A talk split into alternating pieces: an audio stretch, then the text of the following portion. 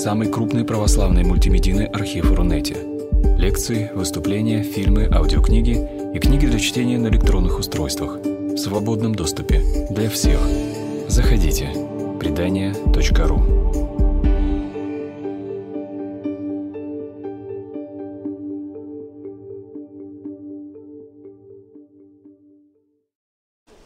А, во-первых, хочу сказать, что аквариум собирает большую аудиторию, чем, например, Александр Сергеевич Пушкин.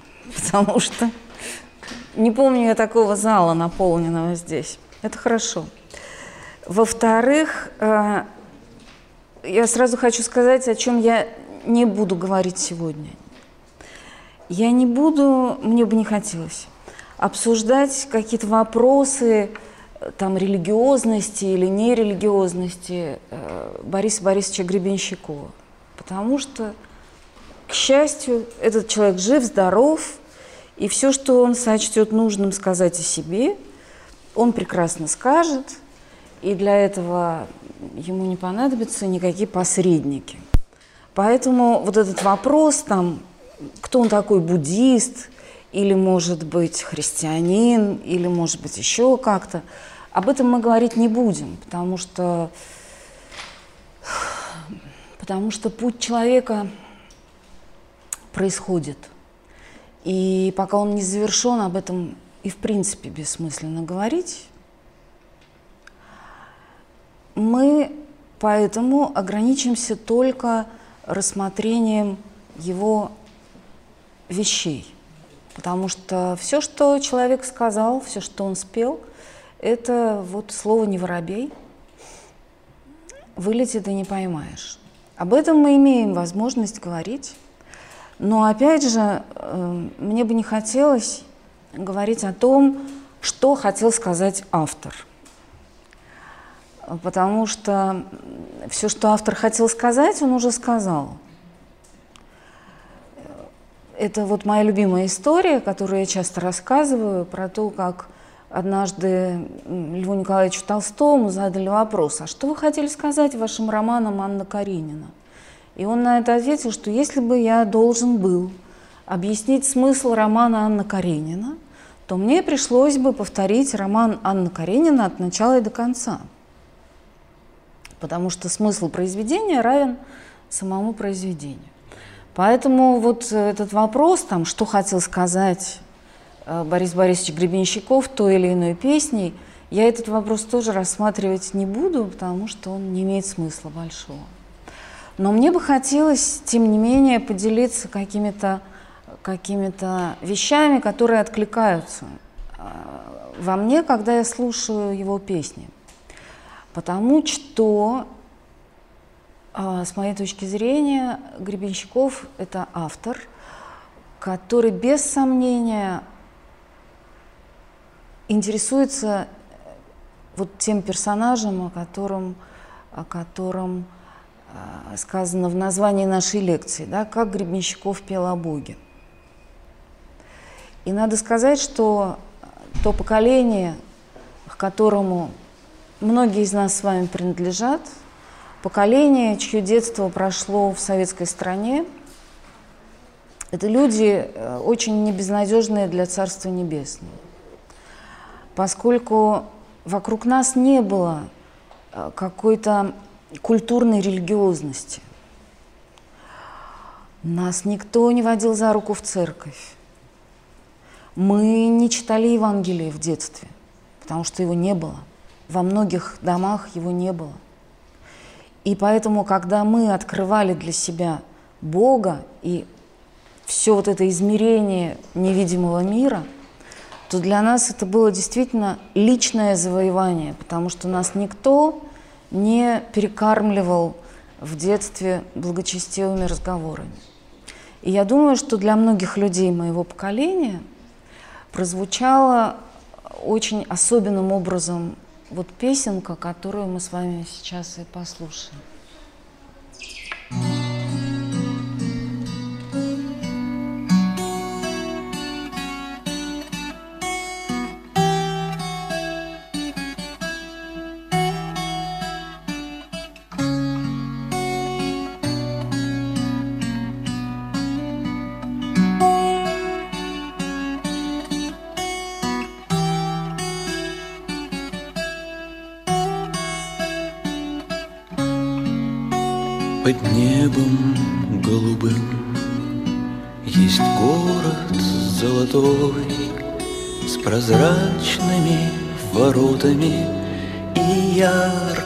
Звездой А в городе том сад.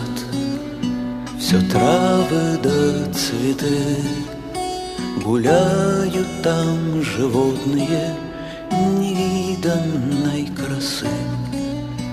Одно, как желтый огнегривый лев, Другое — вол, исполненный очей, С ними золотой орел небесный, Чей так светил взор незабываемый.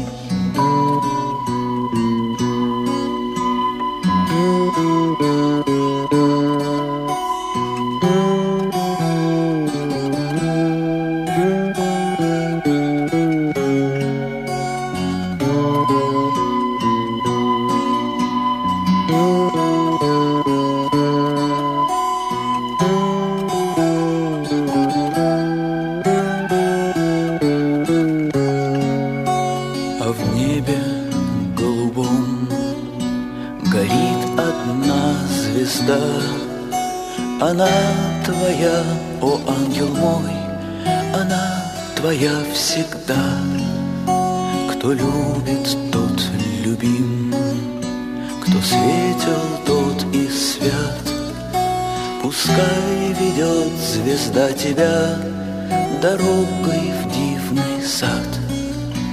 Тебя там встретит огнегривый лев и синий вол, исполненный очей, с ними золотой орел небесный, чей так светил взор незабываемый.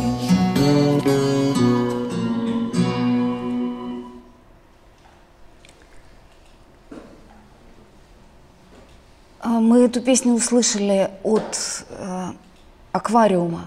Аквариум ее принес. Но на самом деле ее еще раньше, чем аквариум, исполнял Алексей Хвостенко, хвост. Но мы этого не знали, потому что он ее пел в Париже, а мы были здесь. И слова этой песни написал замечательный поэт Андрей Волохонский – и музыка тоже принадлежит одному замечательному человеку, такому великому мистификатору. И э, у Волохонского по-другому сказано. М? Плохо слышно. Плохо слышно? Поэта фамилия Волохонский, а композитора фамилия Вавилов. Это был такой замечательный человек, который писал музыку в 20 веке, но писал ее а, в таком духе старинных авторов. И на советских пластинках, выпущенных там фирмой «Мелодия», композиции Вавилова а, подавались как а, сочинения там, не знаю, итальянских композиторов XVII века. Вот это его музыка к этой песенке. И у Волохонского по-другому сказано. А сейчас слышно меня сзади? Нормально, да? Он говорит, над небом голубым есть город золотой.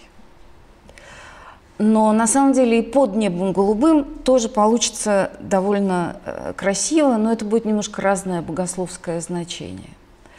Это песен, песенка, это стихотворение, это, оно было написано под влиянием замечательного человека – Э, такого художника Акселя, который жил на углу Фонтанки и проспекта Майорова, Вознесенского проспекта. И вот один из моих друзей, который был учеником Акселя и очень часто у него там бывал в мансарде, он говорил, что э, в Петербурге и в Ленинграде всегда было какое-то окно, которое открывалось сразу в Царство Небесное. Вот была такая дверь, и она есть и сейчас. Просто мы, может быть, не очень знаем, где она находится, но она есть. Дверь, которая открывается сразу в Царство Божье.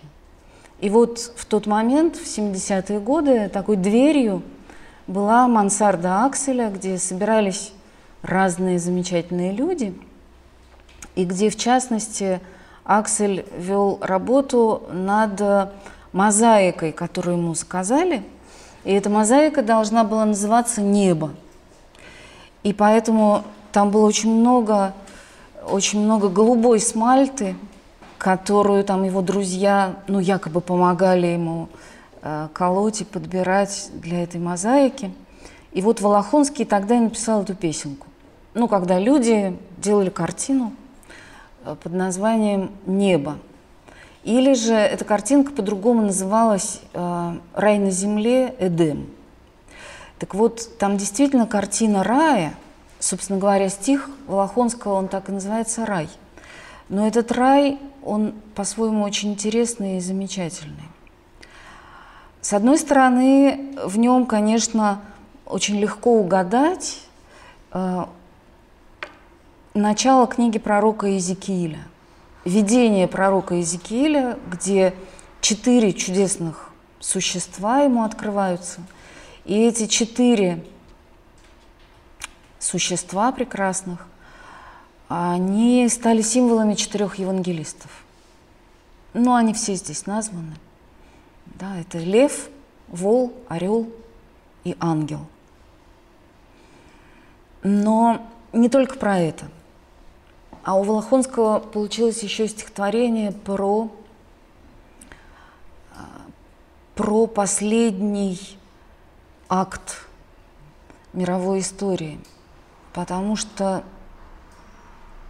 как говорит нам Откровение Иоанна Богослова, как говорит нам Апокалипсис, есть город, в котором сам Бог светит – и вот тот самый город небесный, небесный Иерусалим, дивный град на берегу реки, в котором все мы когда-то должны будем оказаться, по мысли евангелистов.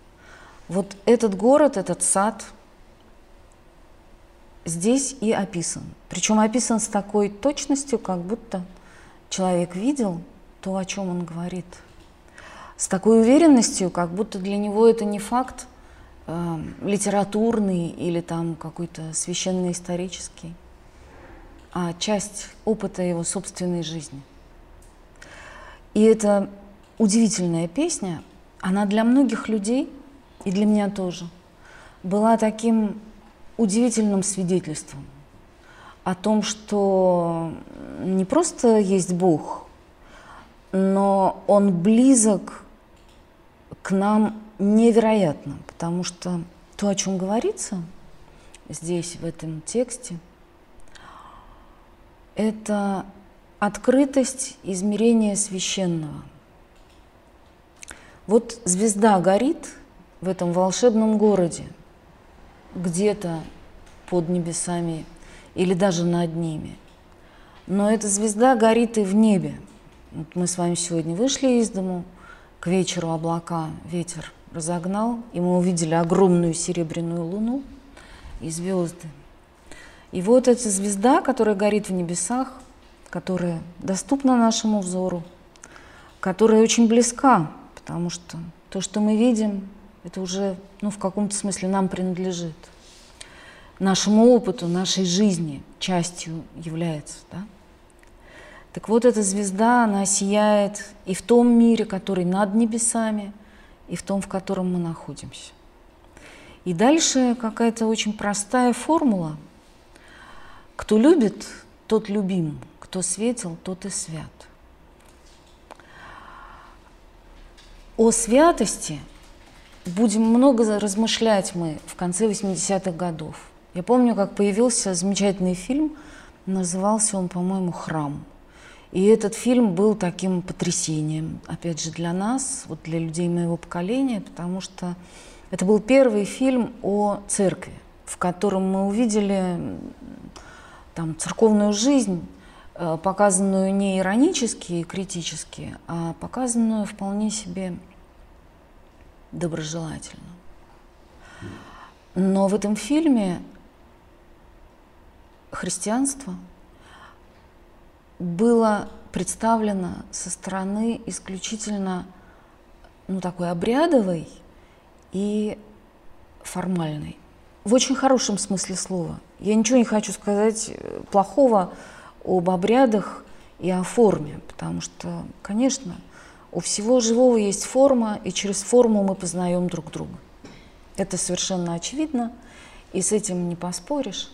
Но, тем не менее, вот эта формулировка, которая есть в стихах Волохонского и в песне «Аквариума», она совершенно особенная. Кто светил, тот и свят. Кто светил, тот и свят. Да?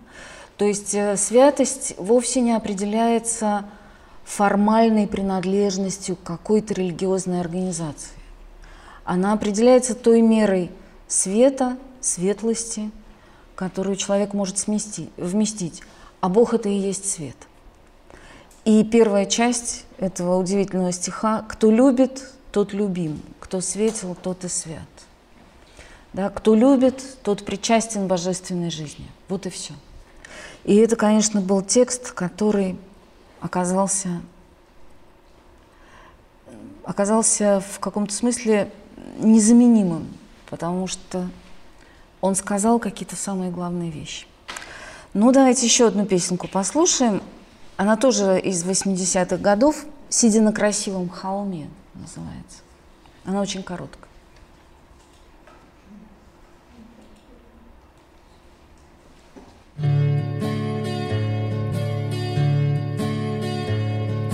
Сидя на красивом холме, Я часто вижу сны, и вот что кажется мне, Что дело не в деньгах и не в количестве женщин, И не в старом фольклоре, и не в новой волне, Но мы идем вслепую в странных местах, И все, что есть у нас, это радость и страх — страх, что мы хуже, чем можем, и радость того, что все в надежных руках, и в каждом сне я никак не могу отказаться и куда-то бегу, но когда я проснусь, я надеюсь, ты будешь со мной.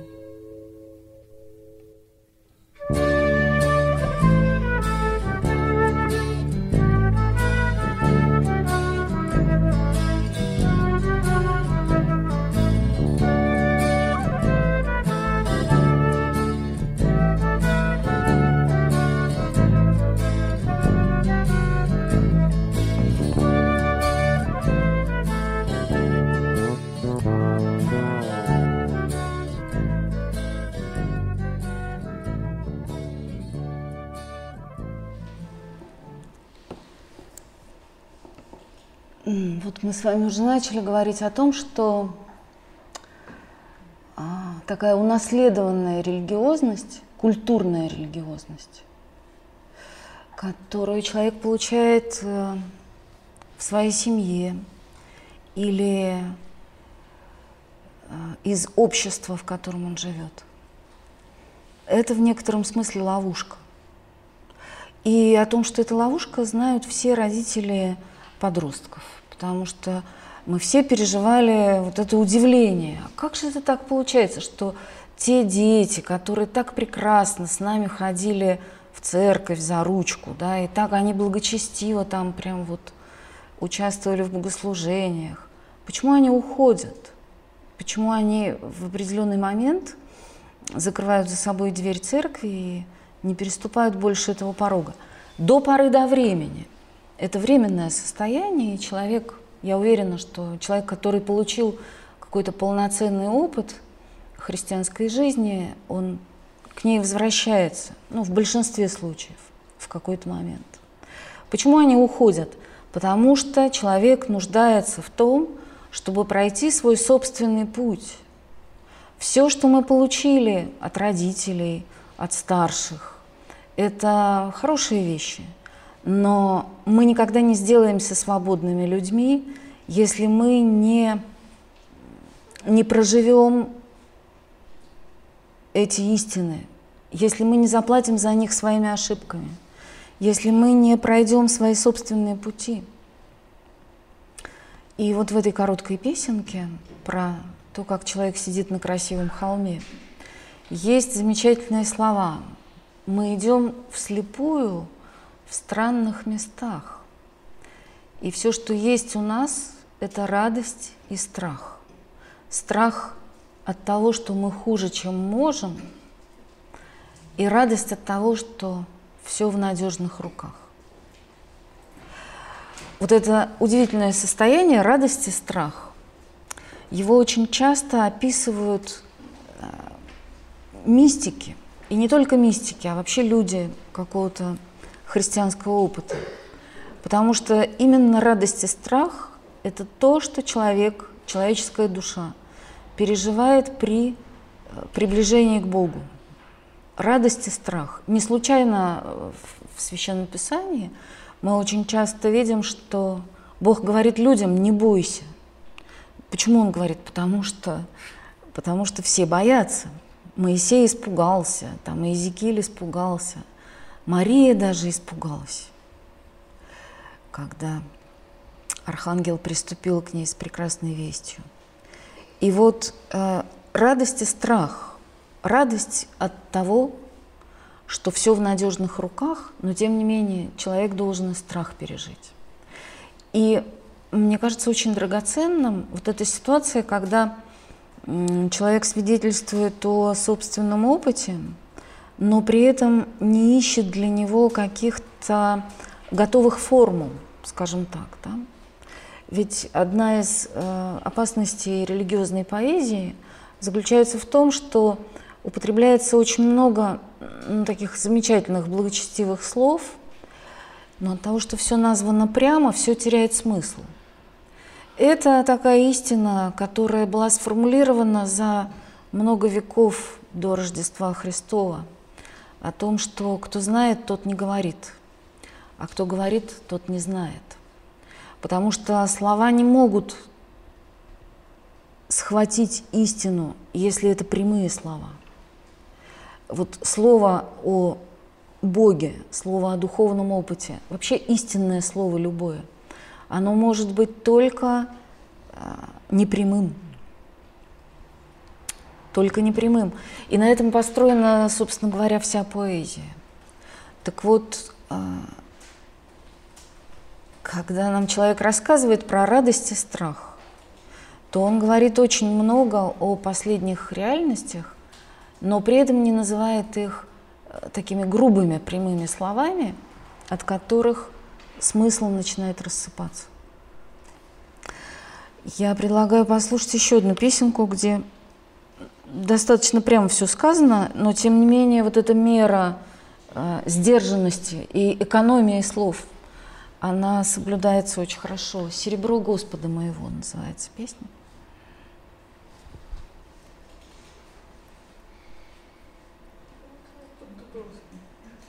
М? Под Дубровским говорит.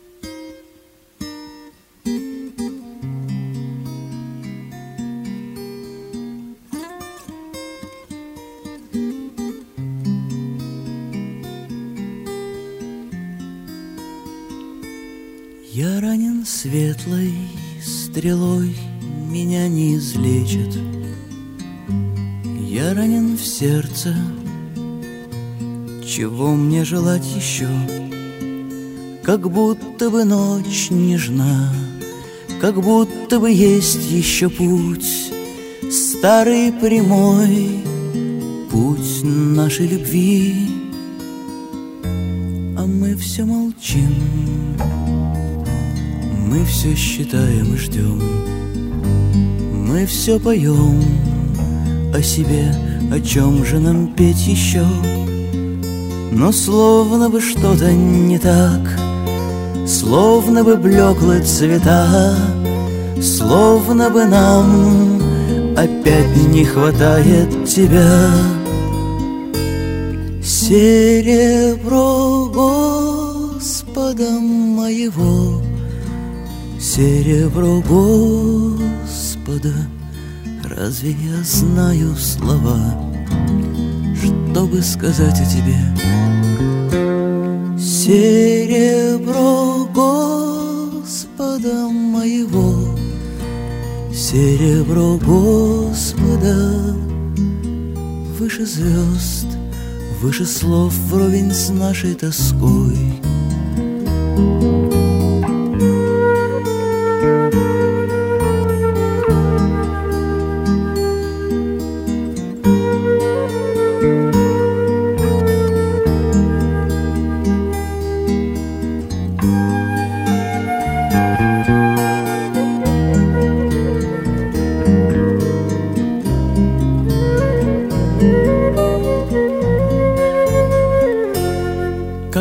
Деревенский кузнец.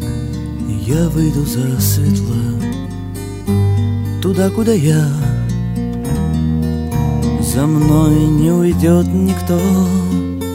И, может быть, я был слеп И, может быть, это не так. Но я знаю, что ждет перед самым концом пути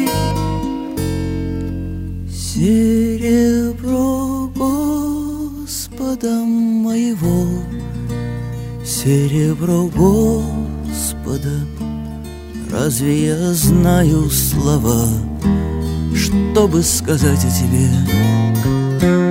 Серебро Господа моего, серебро Господа, выше звезд, выше слов вровень с нашей тоской.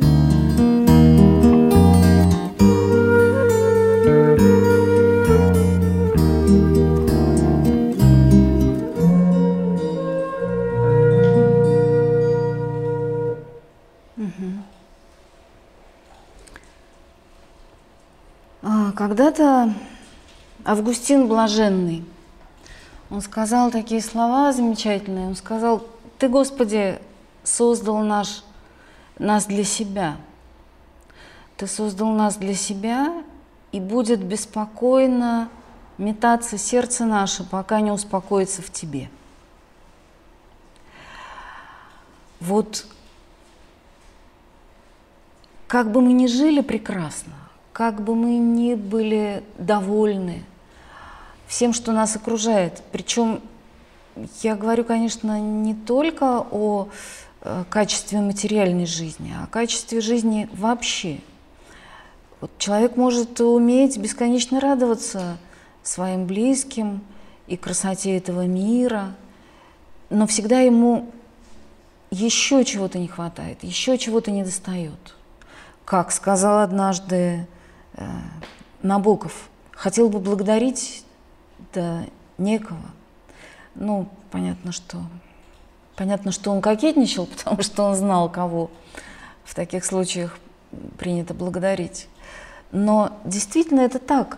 До тех пор, пока в нашей жизни не появляется вот это самое «ты», да, тот самый Господь, мы не можем сказать о том, что эта жизнь полна, что она подлинна, что в ней есть э, настоящая глубина и завершенность. До тех пор, пока это не случилось, мы действительно поем о себе. Это же такой любимый сюжет в жизни каждого человека. Роман с самим собой, забота о себе, изучение себя, собственных состояний, собственного того, всего 25-го. Но здесь есть такая штука, такая хитрость, которая заключается в том, что пока ты занят собой, ты никогда собой не станешь. Человек становится собою настоящим только тогда, когда он забывает о себе. Ну, как в Евангелии об этом сказано, кто потеряет свою жизнь ради меня и Евангелия, говорит Христос, тот и обретет ее. Речь идет не только о жертвенном подвиге, но, в принципе, об отношении к миру. Чем более, так сказать, пристально взор мой прикован ко мне самому, чем больше внимания я уделяю себе, тем меньше у меня шансов стать тем, кем меня создал Бог. Потому что для того, чтобы стать собою, необходима свобода, в том числе и свобода от э, самого себя, да, вот от этой привязанности к собственной персоне. И вот пока человек поет о себе, он действительно считает и ждет. То есть он всегда надеется на будущее, не видя того настоящего, которое его окружает как э, такой прекрасный океан. И он всегда считает, потому что ему кажется, что математическими методами что-то можно познать или схватить, что тоже есть некоторая ошибка. И вот это состояние такого устойчивого э, нежитья продолжается до тех пор, пока действительно в наше сердце не вонзится вот эта самая стрела. Надо сказать, что встреча с Богом – это всегда шок. Вот та самая настоящая встреча, которая не из культуры и семейной традиции проистекает, а которая происходит как такой разрыв э, континуума, как сказали бы философы, да, как э, распад повседневного опыта, когда ты вдруг оказываешься перед лицом того, что тебя гораздо больше, и что ты ни в коем случае не можешь понять, э, познать какими-то традиционными методами. Это действительно некоторая рана, это некоторое потрясение, это удар. Но после этого начинается настоящая жизнь. И вот э, эта настоящая жизнь, она описана в евангельской притче о талантах, которая здесь, э, на мой взгляд, э, цитируется. Вот это самое серебро Господа моего, это серебряные таланты, которые когда-то э, некий господин роздал своим рабам, отправляясь в дальнюю страну. Ну, то есть понятно, что это дар жизни. И вы помните, что в этой притче там господин одному дает один талант, то есть один слиток серебра, да, другому там пять, третьему десять. Но дело в том, что, как сказал один хороший человек, Бог не дает много или мало, Он дает все или ничего. Про это говорит Данте Алигьери, когда описывает рай. Он там в раю, одному человеку задают вопрос. Он говорит, а вот вам не обидно, что вы находитесь, ну там, предположим, на третьем небе, а всего небес девять, и кому-то открыто блаженство в гораздо большей степени. И ему эта монахиня, она объясняет, что нет, не обидно, потому что у Бога не бывает много или мало. А человеческая душа, она вмещает столько, сколько она может вместить. Ну, то есть, грубо говоря, стакан, объем которого там 250 граммов, вот когда он налит до краев, он полон, да? И ведро, объем которого 10 литров. Если ему его налили до краев, оно полно. Но они оба полны. Поэтому блаженство, талант жизни невозможно померить. И в этом смысле всякому из нас дано вот это драгоценнейшее серебро. Нельзя сказать, что кто-то а, там интересный человек, а кто-то неинтересный. Вот кто-то великий, а кто-то ничтожный. Кто-то там богат духовно, а кто-то нищ. Нет, мы все получили вот этот чудесный дар. И дальше вопрос в том, что мы с ним сделаем. Да? Что мы с ним сделаем? И что можно сделать с этим? Ну, из контекста вот этой прекрасной песенки ничего. Ничего, потому что, во-первых, я не знаю слов, чтобы сказать о тебе. Когда мы начинаем говорить о Боге, то наши слова, они становятся как бумага, как прах и пепел.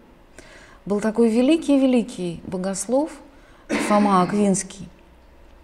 Аквинат, он до сих пор лежит в основе, ну, его труды, его творения, да, суммы теологии, лежит в основе западного богословия, богословия Западной Церкви. И вот он всю жизнь там мыслил, изучал античную философию, писал свои книги, все у него было очень хорошо. Но потом он однажды увидел Христа. Ну, то есть он молился, и в молитве э, к нему пришел Христос. И после этого Фома сказал, что все мои книги – это как солома. Имея в виду, что любые человеческие слова, я вас уверяю, что он не последний философ, а один из первых.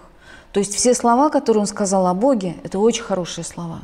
Они невероятно крепкие и красивые, и очень правильные. Ну, такие, как бы, по большому счету, они очень качественные, да? Но он говорит, что все это просто солома, которую охватывает огонь, и она превращается в пепел. Человеческое слово – это прах и пепел по сравнению вот с этим внутренним сокровищем, которое мы получаем да, выше слов, выше звезд, вровень с нашей тоской. Помните, мы начинали с того, что э, блаженный Августин говорит, да, что сердце наше тоскует по тебе, и только ты можешь наполнить его. Будет беспокойно метаться сердце наше, пока не успокоится в тебе. И вот эта э, возможность ответа на божественный дар – это путь. Да? Во втором куплете песенки чудная картина. Человек выходит в дорогу, как деревенский кузнец, я выйду засветло. Туда, куда я, за мной не уйдет никто. Вот мы можем ответить на божественный дар жизни только одним способом, проживая эту жизнь не ставя перед собой каких-то искусственных целей, не придумывая каких-то э, определений э, там, самого себя и собственного смысла, а проживая эту жизнь шаг за шагом. Ну, вот мы с вами сегодня здесь собрались, и это тоже для нас какой-то шаг. Это может стать для нас каким-то прекрасным событием. Может не стать ничем, но это уже как бы наше дело, да? как мы распоряжаемся Э, своей жизнью, встречами в ней, словами, которые мы слышим и так дальше. Ну, давайте еще послушаем чудную песенку «День радости» называется. Такая она вот вполне рождественская.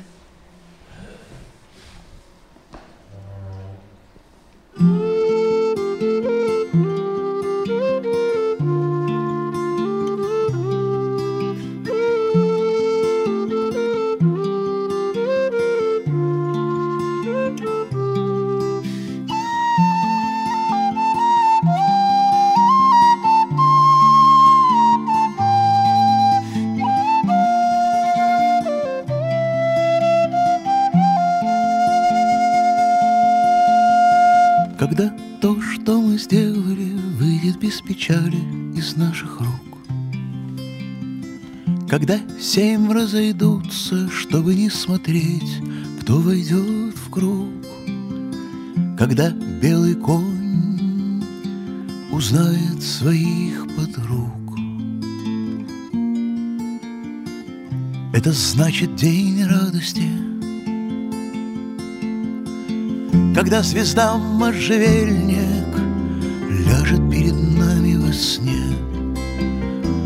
Когда в камнях будет сказано то, что было сказано мне.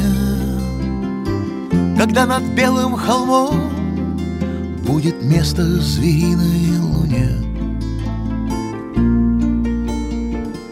Это значит день радости —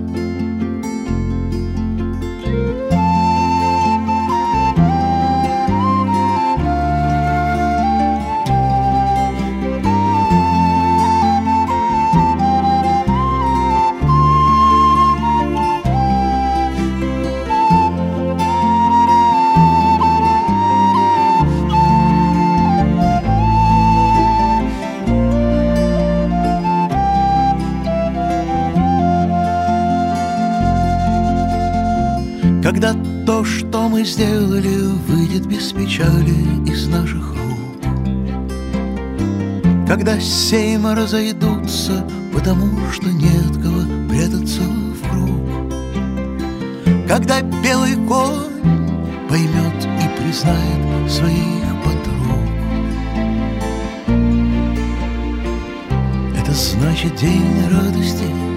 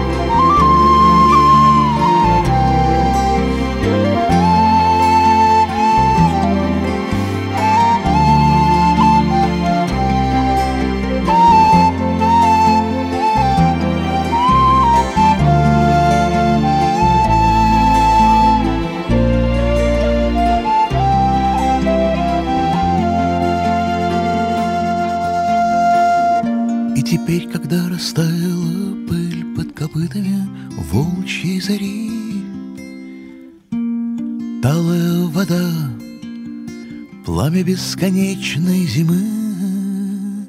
Это ж, Господи, зрячему видно, а для нас повтори.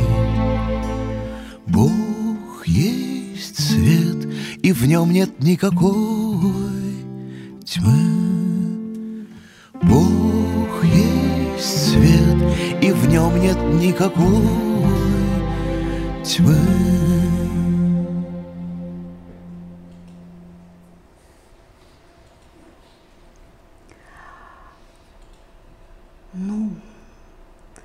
песенка хороша последними словами, конечно, которые, а, которые есть цитата из а, послания апостола Иоанна Богослова, да, который говорит о том, что Бог есть свет и нет в нем никакой тьмы.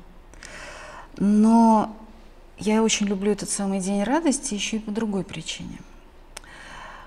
Вообще-то это про конец света истории. Ну, потому что все образы, которые здесь э, мы видим, это образы апокалипсиса, откровения. И речь идет о завершении, о восьмом дне, который наступит, когда вся полнота времен достигнута будет. И обычно, когда люди говорят про апокалипсис, то они какие-то мрачные вещи – представляют себе. Какие-то катастрофы, невероятно тяжелые события и просто вот всякий разный ужасный ужас. Ну вот я знаю только одну смешную историю про конец света. Это когда э, в 2000 году или в каком-то в очередной раз какой-то хороший человек предсказал, что все, конец света будет вот такого-то числа.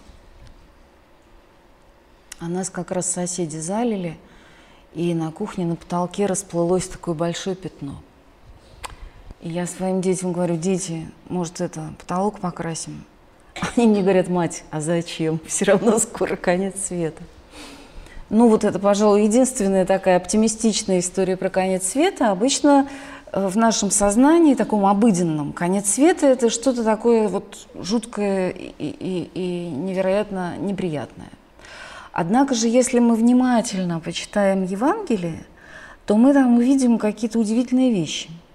Во-первых, когда Иисус рассказывает про последние времена, то он почему-то использует дивный, вот какой-то просто волшебно нежный образ смоковницы. Он говорит, посмотрите на смоковницу, когда она разворачивает свои листья, вы знаете, что близко лето – так и вы, говорит он, когда увидите все совершающимся, знайте, что близко при дверях лето Господне благоприятное. И это какая-то хорошая вещь, ну, если о ней задуматься, потому что оказывается, что все те ужасы, которые мы действительно можем наблюдать, впрочем, люди их начали наблюдать еще, там, не знаю, в первом веке, после Рождества Христова, они могут наполнять нас действительно ужасом и смятением. И да, в Евангелии, вот в этом мини-апокалипсисе, когда Господь рассказывает про последние времена, Он говорит, что и люди будут выть от страха в ожидании бед, грядущих на Вселенную.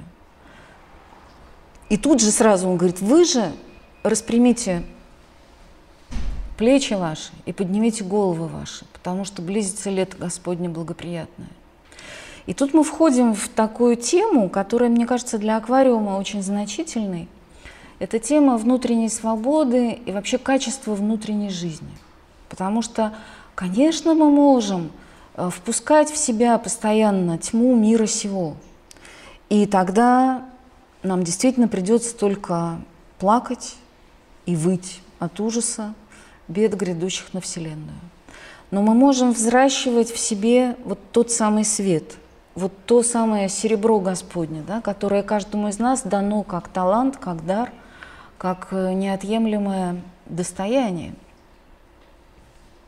И тогда наша жизнь будет другой. Даже конец света мы увидим как ну, какую-то бесконечно прекрасную картину. Когда все, что мы сделали, выйдет без печали из наших рук. Когда все, включая там белого коня апокалиптического, да, и первый там всадник проскакал, и второй, будет означать для нас только одно – будет означать радость. И это зависит не от внешних обстоятельств, это зависит только от качества внутренней жизни. И когда об этом нам напоминают, и напоминают с такой одновременной деликатностью, и убедительностью, то за это можно, ну, в общем, быть глубоко благодарными. Теперь давайте Дубровского послушаем. Любимая песня 90-х годов.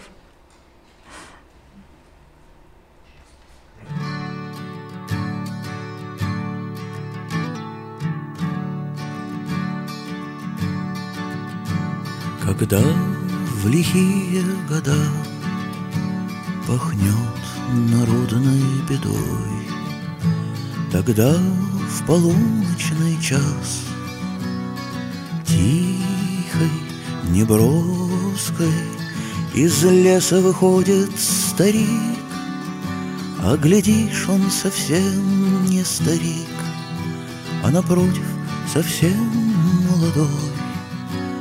Красавец Дубровской. Проснись, моя Кострома, не спи, Саратов и Тверь. Не век же нам мыкать беду И плакать о хлебе Дубровский берет яроплан Дубровский взлетает наверх И летает над грешной землей И пишет на небе Не плачь, Маша, я здесь Не плачь, солнце взойдет Не прячь от Бога глаза А то как он найдет нас Небесный град Иерусалим Горит сквозь холод и лед. И вот он стоит вокруг нас И ждет нас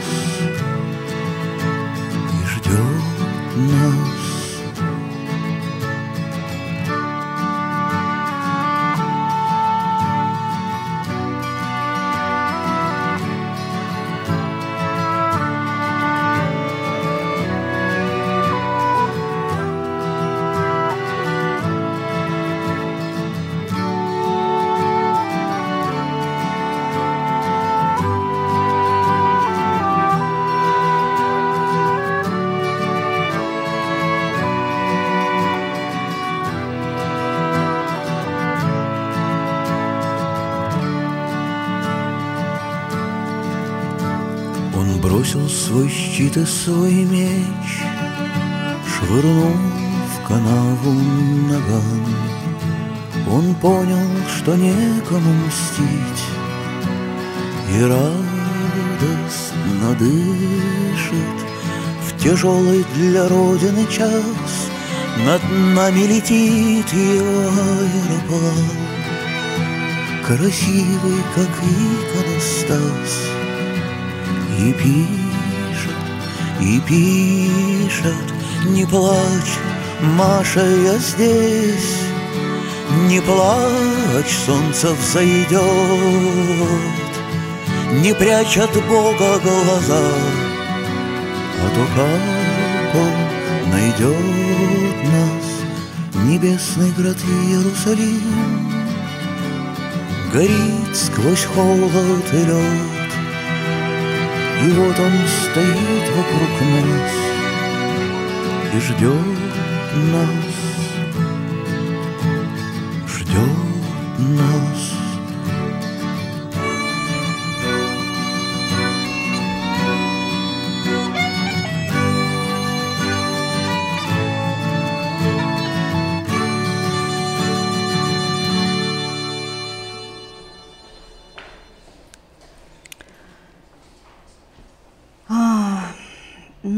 песенка написана в 90-х годах, в начале 90-х. И мне кажется, тут есть несколько очень замечательных, прекрасных вещей. И первое из них – это то, что таким героем, спасающим, а мы помним, кто постарше, очень хорошо помним, что такое были 90-е годы. То есть дело даже не в том, что ну, не всегда было что там есть и не всегда платилась зарплата. Это как раз такие мелочи, которые легко пережить в каком-то смысле. Но самое ужасное заключается в том, что мы все время были на грани э, самой жестокой э, войны. Мало того, что и шла война в Чечне, я помню, как э, как я несколько ночей подряд видела во сне президента, то есть мне казалось, что я просто помешаюсь, потому что мне все время снился президент Ельцин, и я ему все время объясняла и доказывала, что нельзя начинать войну в Чечне. И мне казалось, что ну все уже, вот скоро меня госпитализируют, и на этом все прекратится. Конечно, война началась, потому что, ну что там наши аргументы для э, замечательной этой государственной машины, понятное дело. Но была угроза и другой войны, прям вот уже совсем гражданской, когда не просто там колония и метрополия сражаются, да, а когда уже вот так, как было в 20-е э, годы, народ поделился на группировки, и они начинают биться. Так вот, в этот самый час народной беды, в годы лихие, появляется эмблема такая спасения. И эта эмблема – это красавец Дубровский. Это очень замечательно, потому что а, его аэроплан красивый, как иконостас. Но это не иконостас. Это не иконостас по той простой причине, что, к великому сожалению, даже самые прекрасные вещи, включая там христианство, можно сделать э, ну, таким рассекающим мечом, понимаете?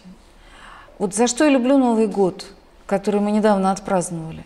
За то, что это праздник не религиозный, не идеологический, не конфессиональный, а он какой-то такой простой, как мычание, когда стрелка часов, вот только что она была там в девятнадцатом годе, а потом раз, она так щелкнула и переместилась в двадцатый. И в этот момент мы все вместе – христиане, иудеи, мусульмане, те, кто вообще никогда в жизни ни про одного Бога не подумал ни разу, как-то вот ему удалось это. Мы все дружно обнимаемся и смотрим в будущее, да? потому что нас объединяет вот этот самый поток времени. И ровно так же всех русских людей объединяет русская литература, которую они учили в школе. Ну, когда я в данном случае говорю русских людей, я имею в виду и татар, и узбеков, и не знаю кого там, эстонцев, всех, кто когда-то в школе учил русский язык, русскую литературу. Потому что э, именно русская литература – это такая вот платформа, основание, фундамент, на котором мы можем сойтись. Ну, потому что если нам смешно от шуток Гоголя, то вот мы и русские люди. И неважно, кто там, может, я негр преклонных годов, который русский выучил по какой-то случайной причине. Но это русский человек, если ему это внятно, если он это понимает. И вот в этом смысле Дубровский, которого мы все в школе когда-то проходили, да, это такая эмблема спасения. Спасения. И спасение это происходит вот каким образом. Он бросил свой щит и свой меч, швырнул в канаву наган – он понял, что некому мстить и радостно дышит. Вот эта история, недописанная Пушкиным, ведь Пушкин Дубровского не завершил. Да? Мы его оставляем, этого героя, в тот момент, когда он находится на некоем пороге, и ну, сохранились только наброски пушкинские, в которых он предполагает, как бы это могло дальше развиваться. Но Пушкин не завершил роман. В этой удивительной песенке предположено, что сделал бы Дубровский как э, свободный человек. он отказался бы от плана мщения. Он понял, что некому мстить, и радостно дышит. И вот эта та перспектива, которая предложена так давно, да, начало 90-х, уже такое давнее время, но мы почему-то до сих пор не, не воспользовались этим планом примирения. Нам все еще кажется, что надо как-то очень качественно вот доказать свою правоту, и тогда все остальные к нам присоединятся. Вот надо как-то всем отомстить, восстановить правду и справедливость, и тогда на свете наступит мир. Он не наступит до тех пор, пока мы планируем там кого-то наказывать, кому-то не подавать руки, кого-то кого-то исключать из сообщества.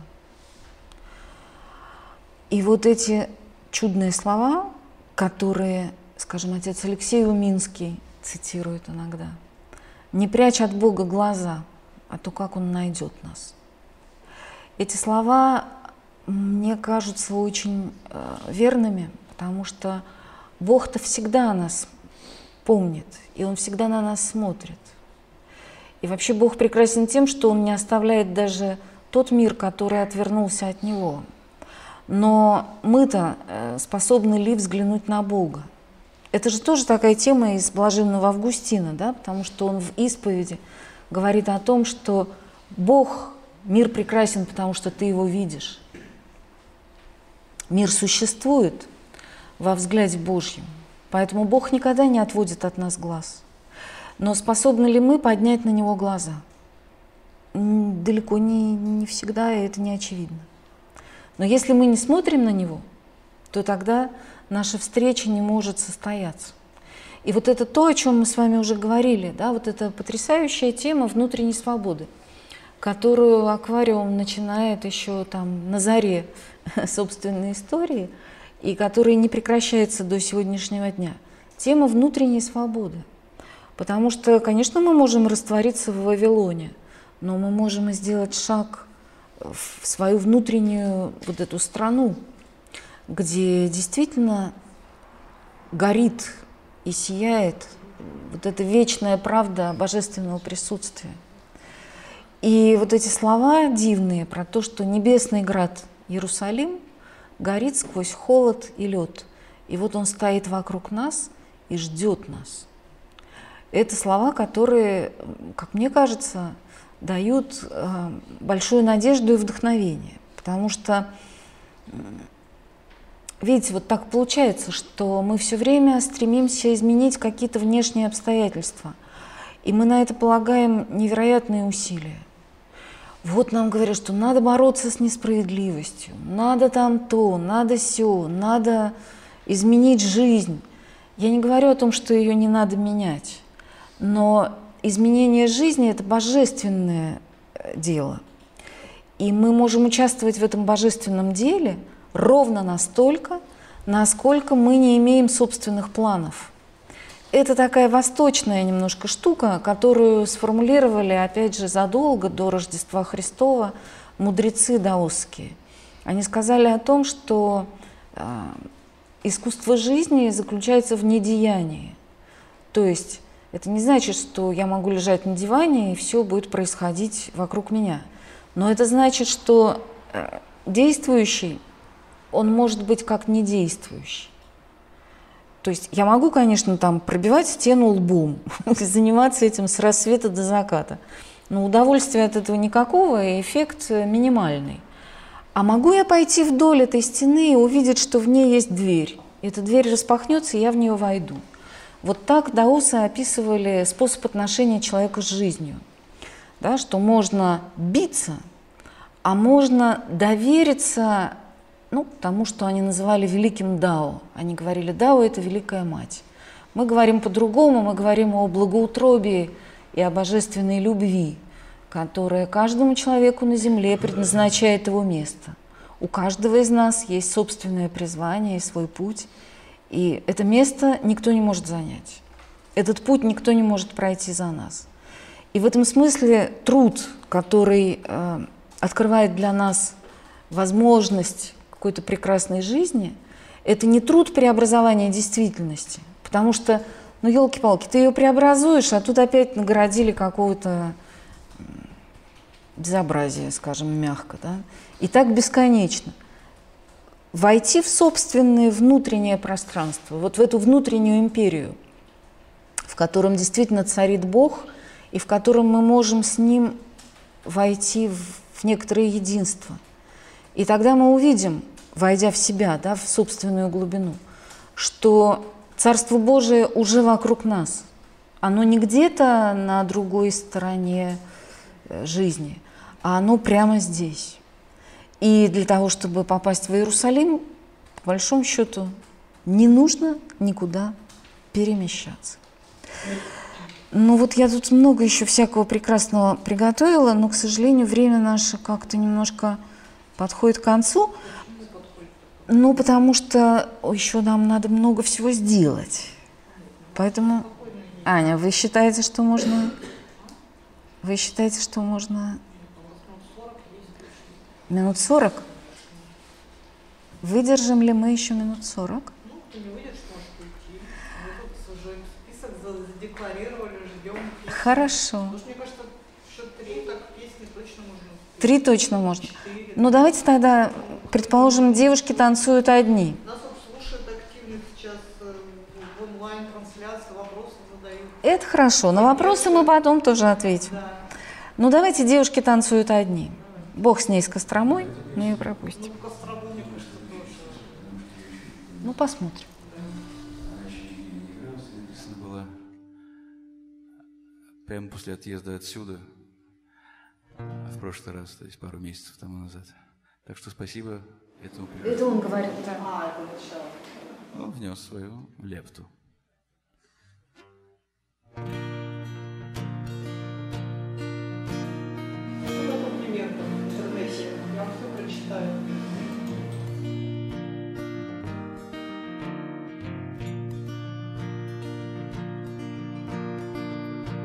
Мы закрыли глаза, чтобы не видеть, как плохо.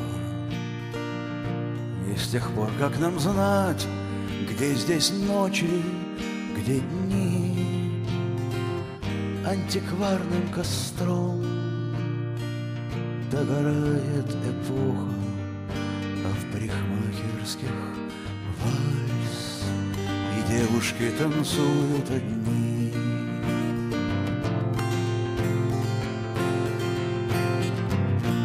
На роскошных столах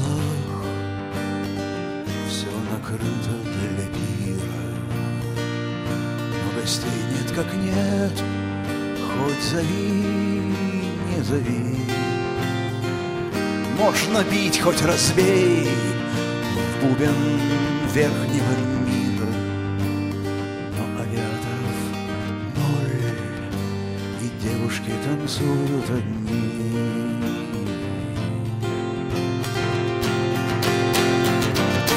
Все годы в шатье, так что ликом нет места. А святую святых потеряли в тени. В как свеча, тихо гаснет невеста. Но все ушли в монастырь, так что девушки танцуют одни.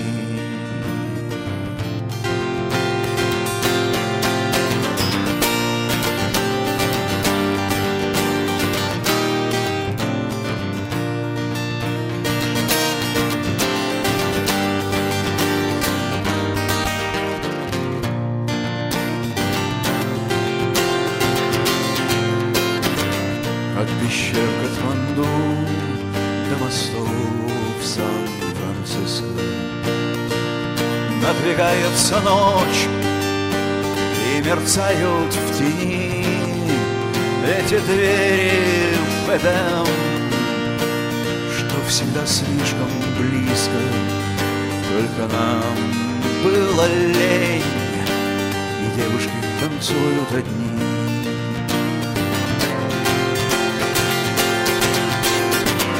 Научи меня жить Вопреки Оторваться и прочь сквозь завесы земли. Ярче тысячи солнц, пусть горит все,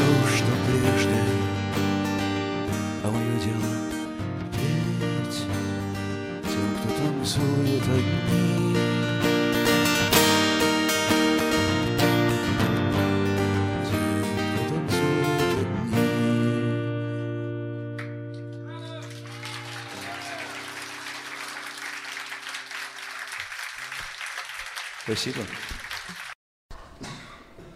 Вот девушки танцуют одни. Это было написано в конце 90-х. И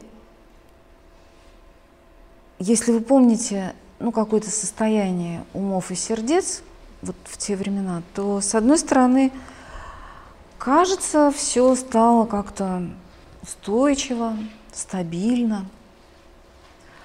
И в то же время у нас было ощущение, что,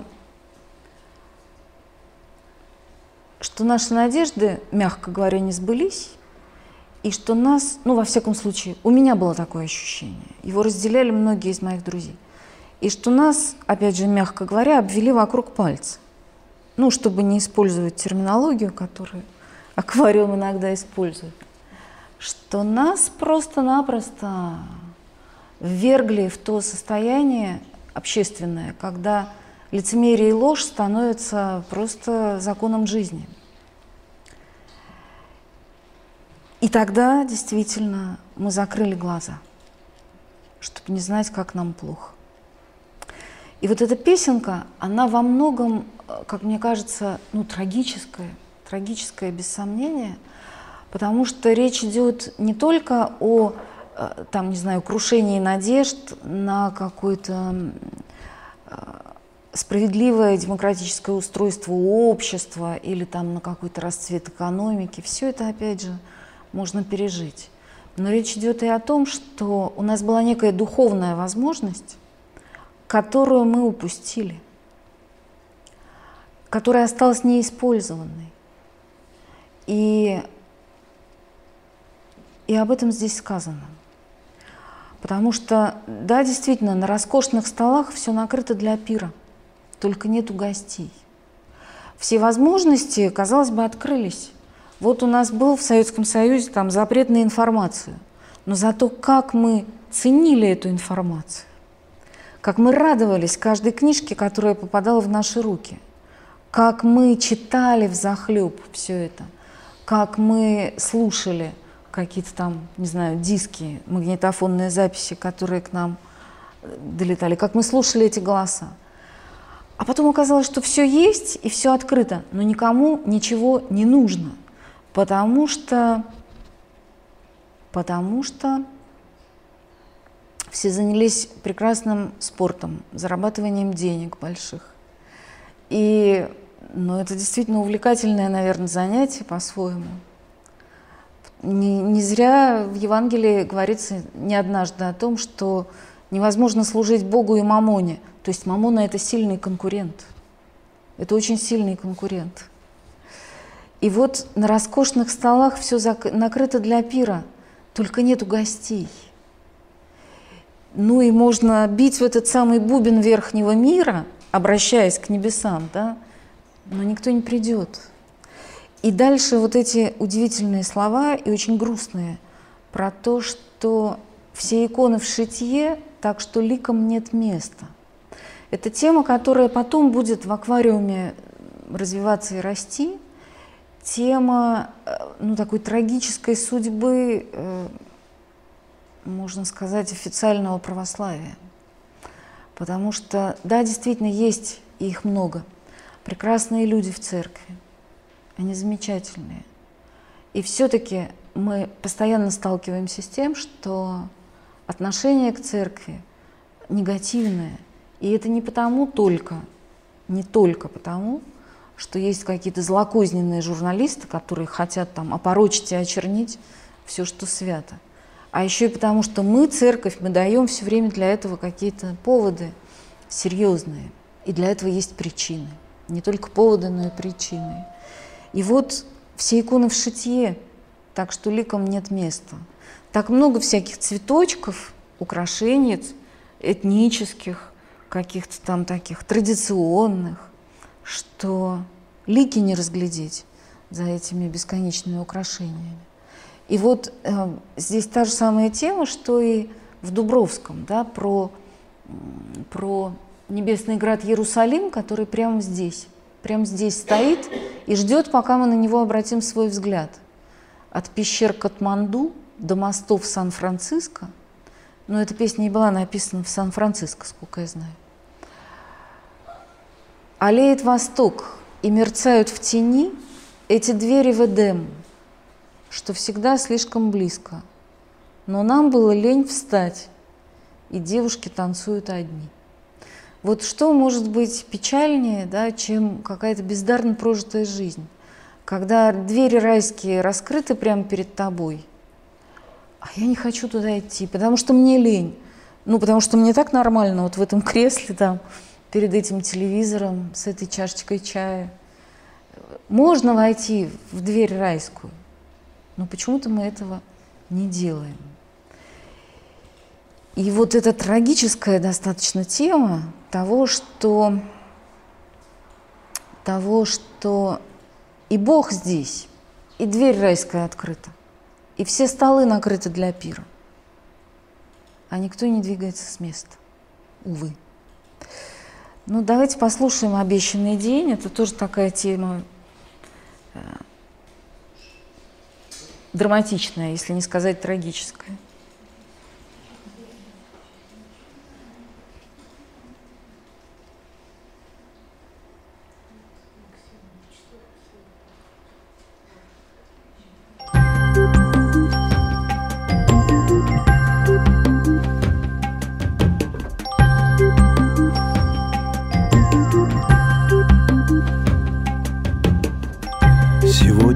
Самый замечательный день.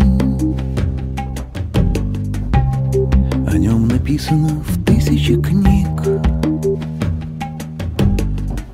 Слева небеса, справа пустота, А я иду по проволоке между них.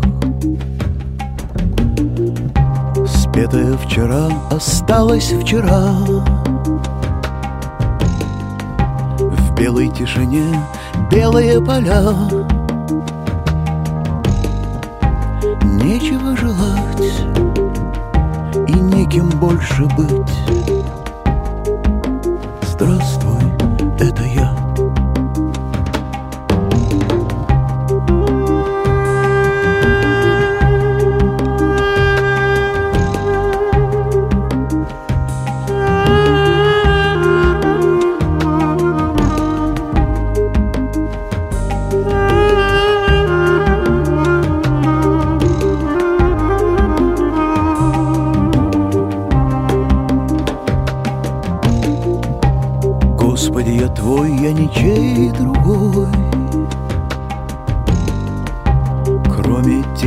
Здесь никого нет.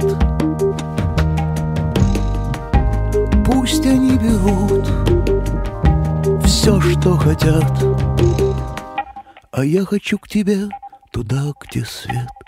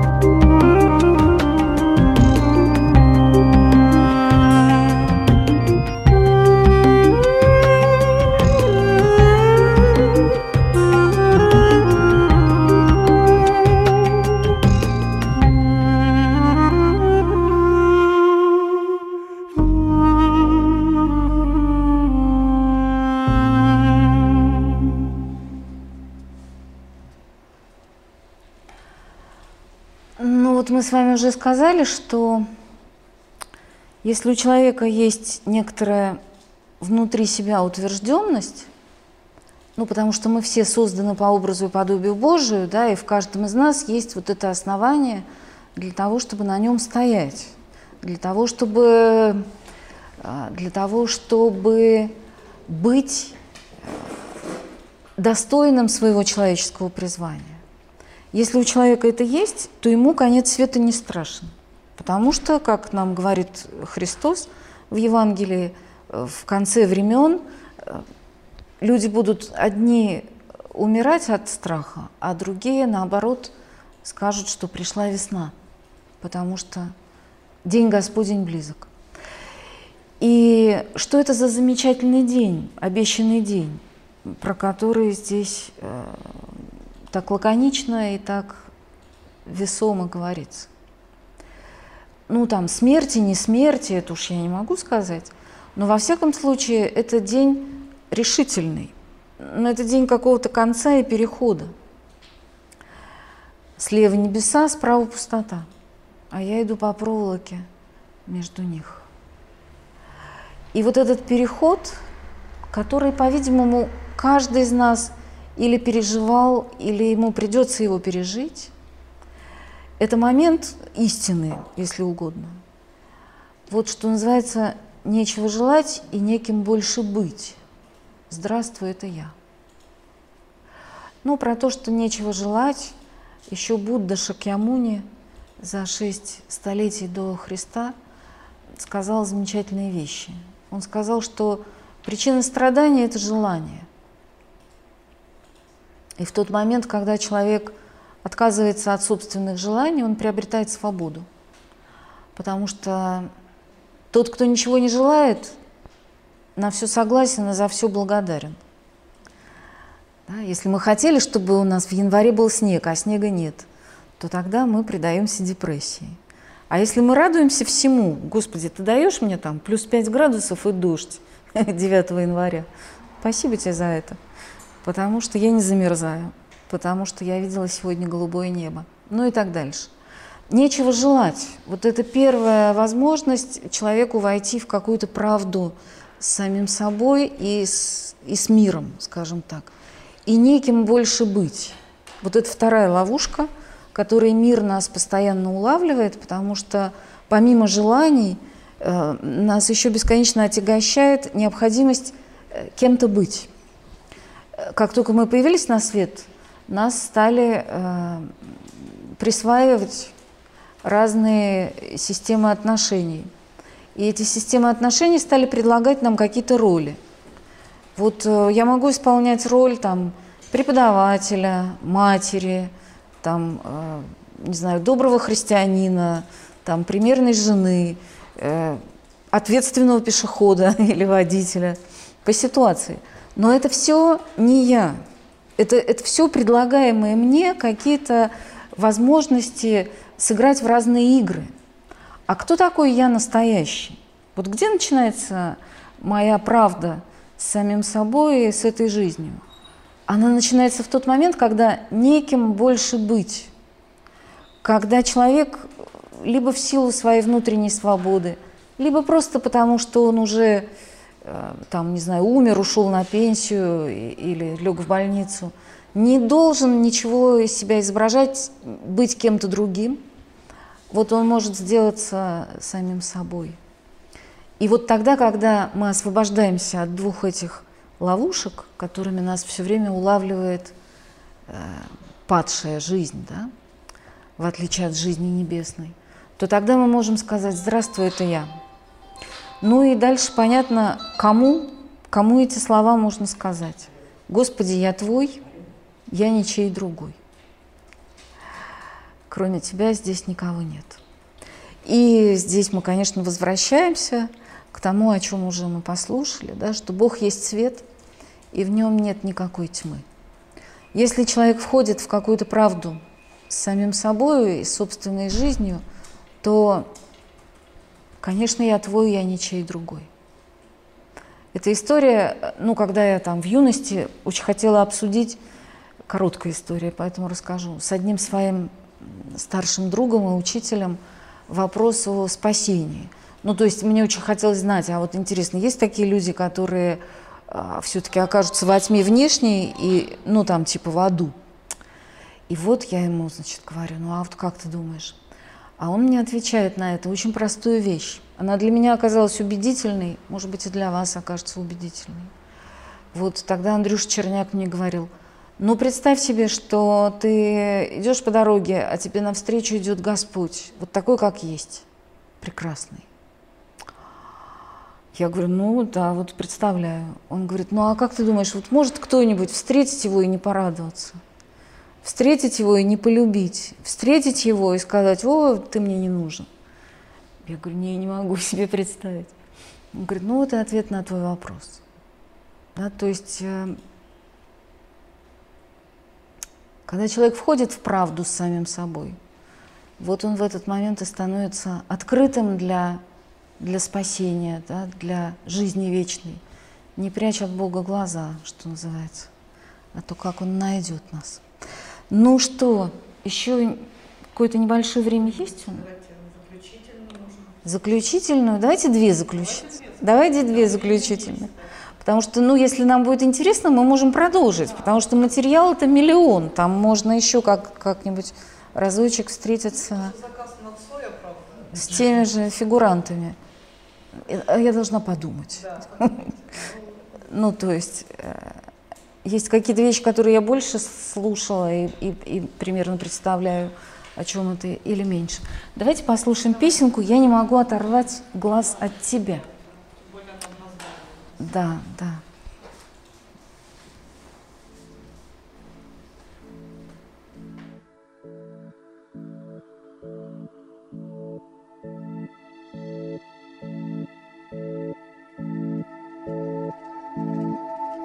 Я родился сегодня утром, еще до первого света зари.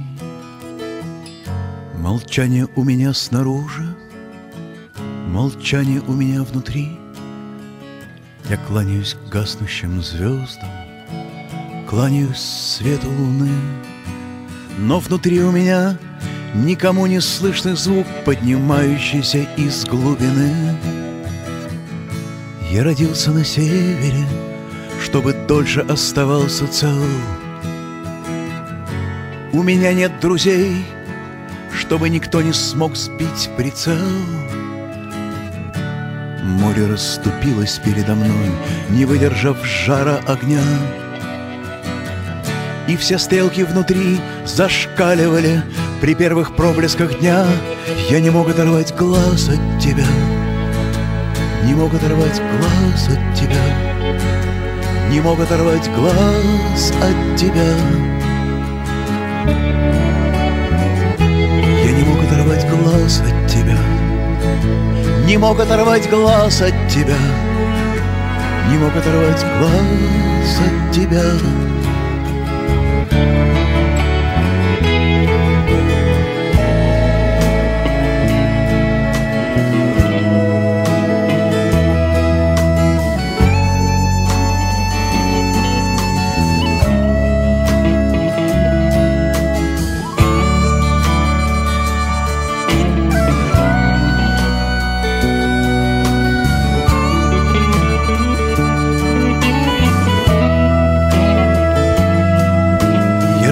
Со стертой памятью Моя родина где-то вдали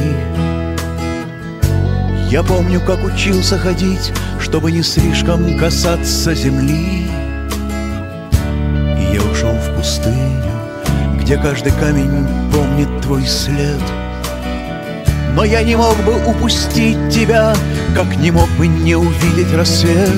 Я не могу оторвать глаз от тебя. Не могу оторвать глаз от тебя.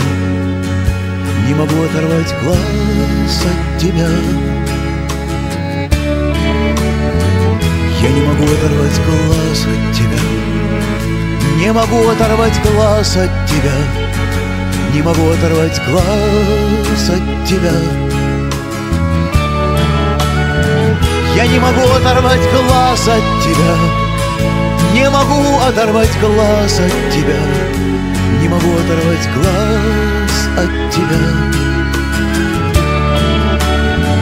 Я не могу оторвать глаз от тебя, не могу оторвать глаз от тебя, не могу оторвать глаз от тебя.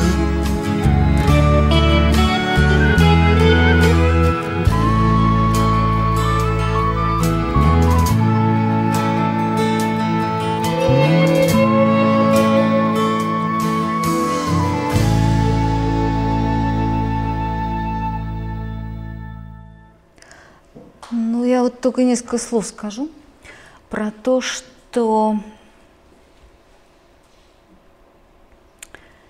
это есть в добротолюбии, в монашеских писаниях. Там говорится о том, что если человек получил хотя бы маленький опыт Бога, он никогда не сможет от этого отказаться. Ну, в этом смысле не оторвать глаз, да, потому что, ну вот точно так же, как мы не можем отказаться от собственного дыхания или от э, солнечного света, мы не можем отказаться от э, света небесного да, и от дыхания духа. И вот это состояние, оно появляется тогда, когда, когда мы опять же освобождаемся от суеты. Вот мы уже говорили про всякие ловушки да, мира сего. Но у каждого из нас есть вот эта возможность простая э, войти в тишину. Молчание у меня снаружи, молчание у меня внутри. Да? И вот проснуться рано, в тот час, когда еще не встало солнце. И окажется, что та самая настоящая жизнь и тот самый лик, который внутренним взором мы можем увидеть, вот он здесь, вот он сейчас. Ну и последнее, последнее, что мы с вами сегодня послушаем, это, наверное, голубиное слово, потому что ну, какая-то совершенно пронзительная такая вещь, очень прекрасная с моей точки зрения.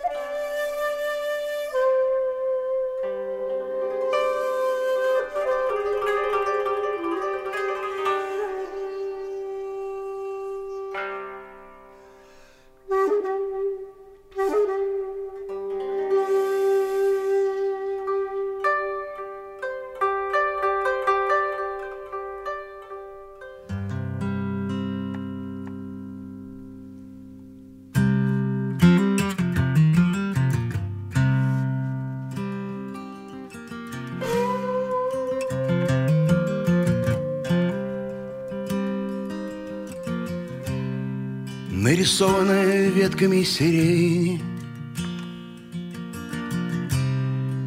написанная листьями по коже, самым своим последним дыханием. Я скажу, Господи, любимый, спасибо. За то, что я сподобился видеть как ты сгораешь в пламени заката, Чтобы никогда не вернуться, Потому что ты никуда не уходишь. Просто еще одному будет некуда деваться, Еще одного за руку и в сад над рекою — Где ходят по крыльям херувимов. Потому что им никто не дал имя. И значит все молча.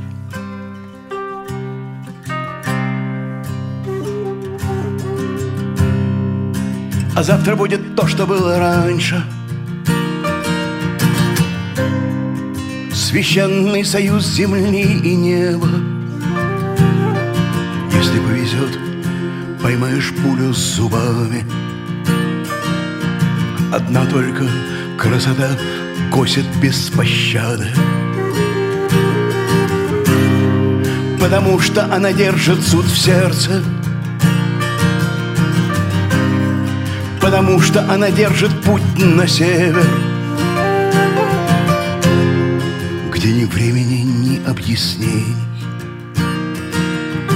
Один только снег до горизонта Значит, еще перед одним раскроется небо Сияющими от счастья глазами. Дела Твои, Господи, бессмертны. И пути Твои неисповедимы. И все ведут в одну сторону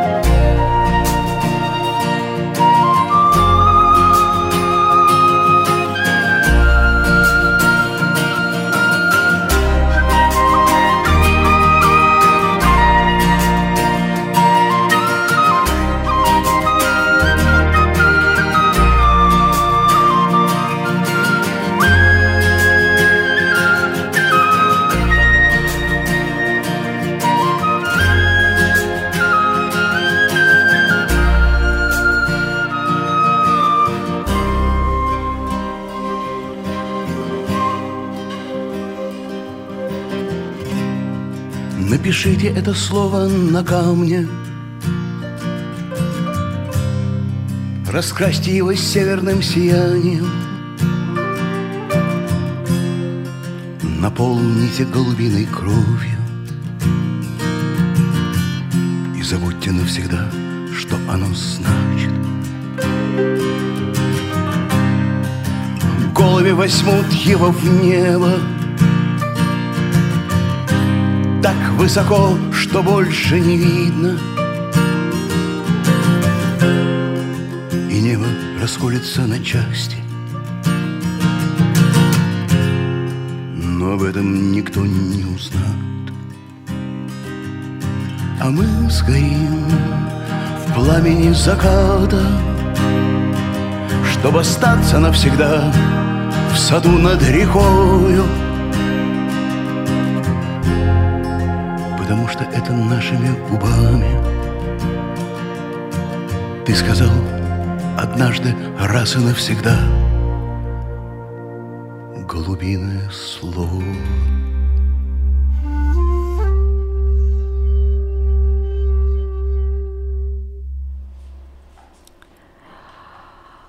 Это это одна из песен, которые входят в альбом «Соль». Ну, может, от меня что-то ускользнуло, но, по-моему, это последний, собственно говоря, альбом «Аквариума», который на сегодняшний день существует как, ну, такой целостный сборник.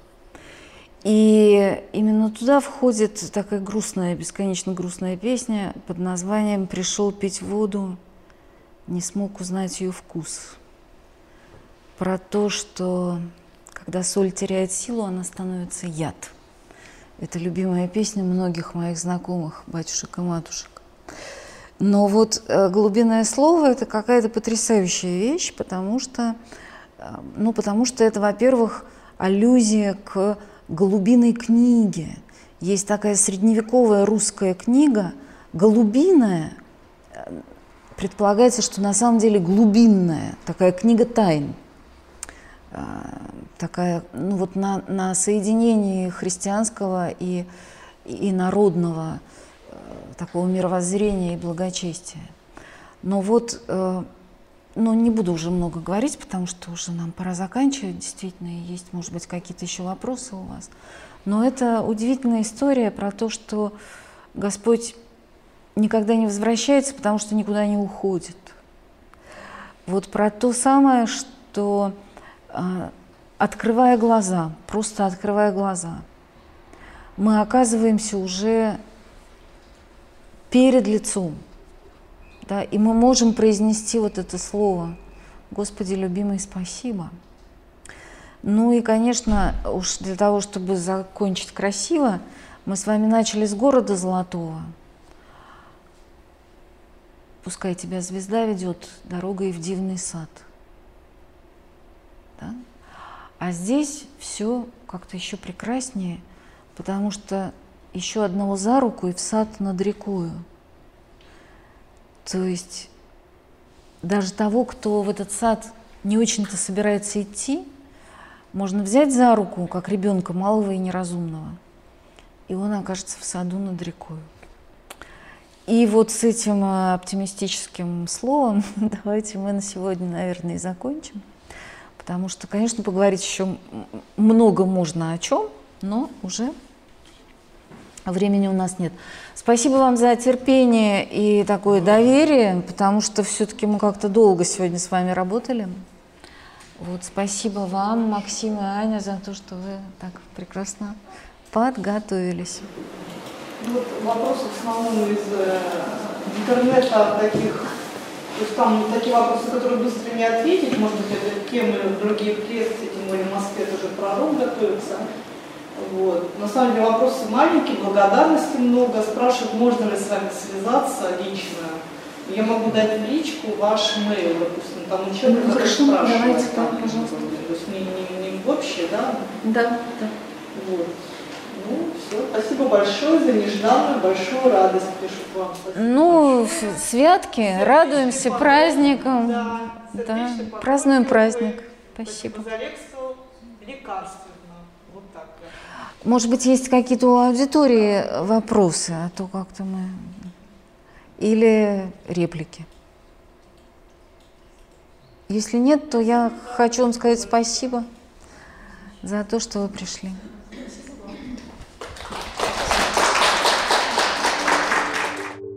Лекция проведена и записана по заказу православного мультимедийного портала «Предание.ру». Лекции, выступления, фильмы, аудиокниги и книги для чтения на электронных устройствах в свободном доступе – для всех. Заходите. Предание.ру